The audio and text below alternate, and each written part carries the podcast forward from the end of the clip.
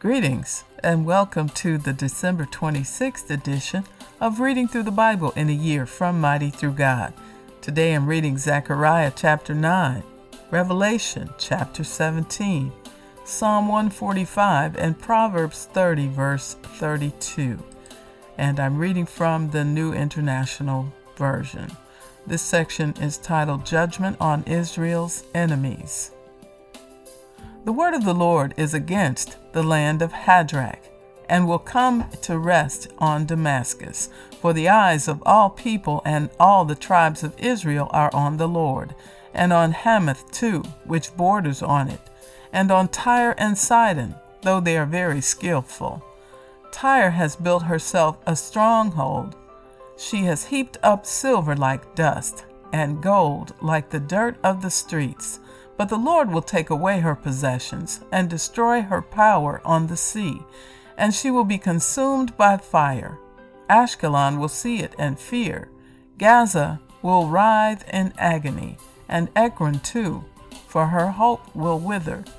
Gaza will lose her king, and Ashkelon will be deserted.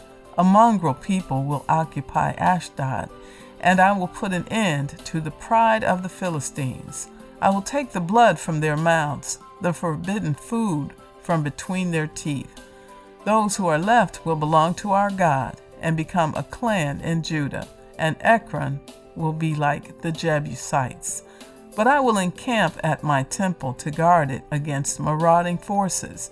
Never again will an oppressor overrun my people, for now I am keeping watch. Rejoice greatly, daughter Zion. Shout, daughter Jerusalem, see, your king comes to you, righteous and victorious, lowly and riding on a donkey, on a colt, the foal of a donkey.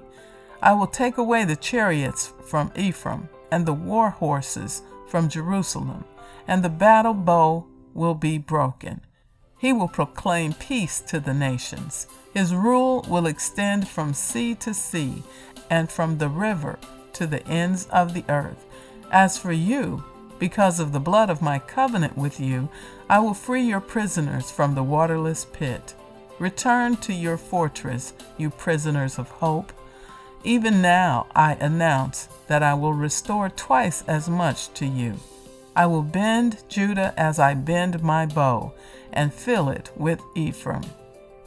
I will rouse your sons, Zion, against your sons, Greece and make you like a warrior's sword.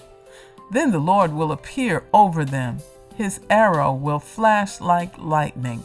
The sovereign Lord will sound the trumpet. He will march in the storms of the south, and the Lord Almighty will shield them. They will destroy and overcome with sling stones. They will drink and roar as with wine.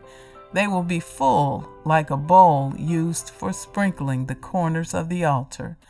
The Lord their God will save his people on that day, as a shepherd saves his flock. They will sparkle in his land like jewels in a crown. How attractive and beautiful they will be! Grain will make the young men thrive, and new wine the young women. Revelation chapter 17. This section is Babylon, the prostitute on the beast. One of the seven angels who had the seven bowls came and said to me, Come, I will show you the punishment of the great prostitute who sits by many waters. With her the kings of the earth committed adultery, and the inhabitants of the earth were intoxicated with the wine of her adulteries. Then the angel carried me away in the Spirit into a wilderness. There I saw a woman sitting on a scarlet beast that was covered with blasphemous names and had seven heads and ten horns. The woman was dressed in purple and scarlet and was glittering with gold, precious stones, and pearls. She held a golden cup in her hand, filled with abominable things and the filth of her adulteries. The name written on her forehead was a mystery Babylon the Great, the mother of prostitutes and the abominations of the earth. I saw that the woman was drunk with the blood of God's holy people, the blood of those who bore testimony to Jesus. When I saw her, I was greatly astonished. Then the angel said to me, Why are you astonished? I will explain to you the mystery of the woman and the beast she rides, which has the seven heads and ten horns. The beast which you saw once was, now is not, and yet will come up out of the abyss and go to its destruction. The inhabitants of the earth, whose names have not been written in the book of life from the creation of the world, will be astonished when they see the beast, because it once was, now is not, and yet will come. This calls for a mind with wisdom. The seven heads are seven hills on which the woman sits. They are also seven kings. Five have fallen, one is, the other has not yet come. But when he does come, he must remain for only a little while. The beast who once was and now is not is an eighth king. He belongs to the seven and is going to his destruction. The ten horns you saw are ten kings who have not yet received a kingdom, but who for one hour will receive authority as kings along with the beast. They have one purpose and will give their power and authority to the beast. They will wage war against the Lamb, but the Lamb will triumph over them because he is Lord of lords and King of kings, and with him will be his called, chosen, and faithful followers. Then the angel said to me, The waters you saw where the prostitute sits are peoples, multitudes, nations, and languages. The beast and the ten horns you saw will hate the prostitute. They will bring her to ruin and leave her naked. They will eat her flesh and burn her with fire. For God has put it into their hearts to accomplish his purpose by agreeing to hand over to the beast their royal authority until God's words are fulfilled. The woman you saw is the great city that rules over the kings of the earth. Psalm 145, a psalm of praise of David. I will exalt you, my God the King. I will praise your name forever and ever. Every day I will praise you and extol your name forever and ever. Great is the Lord and most worthy of praise. His greatness no one can fathom. One generation commends your works to another. They tell of your mighty acts. They speak of the glorious splendor of your majesty, and I will meditate on your wonderful works. They tell of the power of your awesome works, and I will proclaim your great deeds.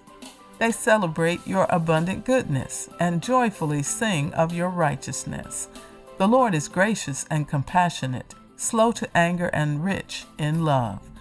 The Lord is good to all. He has compassion on all he has made. All your works praise you, Lord. Your faithful people extol you. They tell of the glory of your kingdom and speak of your might, so that all people may know of your mighty acts and the glorious splendor of your kingdom. Your kingdom is an everlasting kingdom, and your dominion endures through all generations. The Lord is trustworthy in all he promises and faithful in all he does. The Lord upholds all who fall and lifts up all who are bowed down. The eyes of all look to you, and you give them their food at the proper time. You open your hand and satisfy the desires of every living thing. The Lord is righteous in all his ways and faithful in all he does. The Lord is near to all who call on him, to all who call on him in truth. He fulfills the desires of those who fear him. He hears their cry and saves them. The Lord watches over all who love him, but all the wicked he will destroy. My mouth will speak in praise of the Lord. Let every creature praise his holy name forever and ever. Proverbs 30, verse 32. If you play the fool and exalt yourself, or if you plan evil, clap your hand over your mouth. And so concludes the reading for December 26th. May the Lord continue to bless you indeed, and be sure to tune in tomorrow for another edition of Reading Through the Bible in a Year on podcast and on YouTube. Be blessed.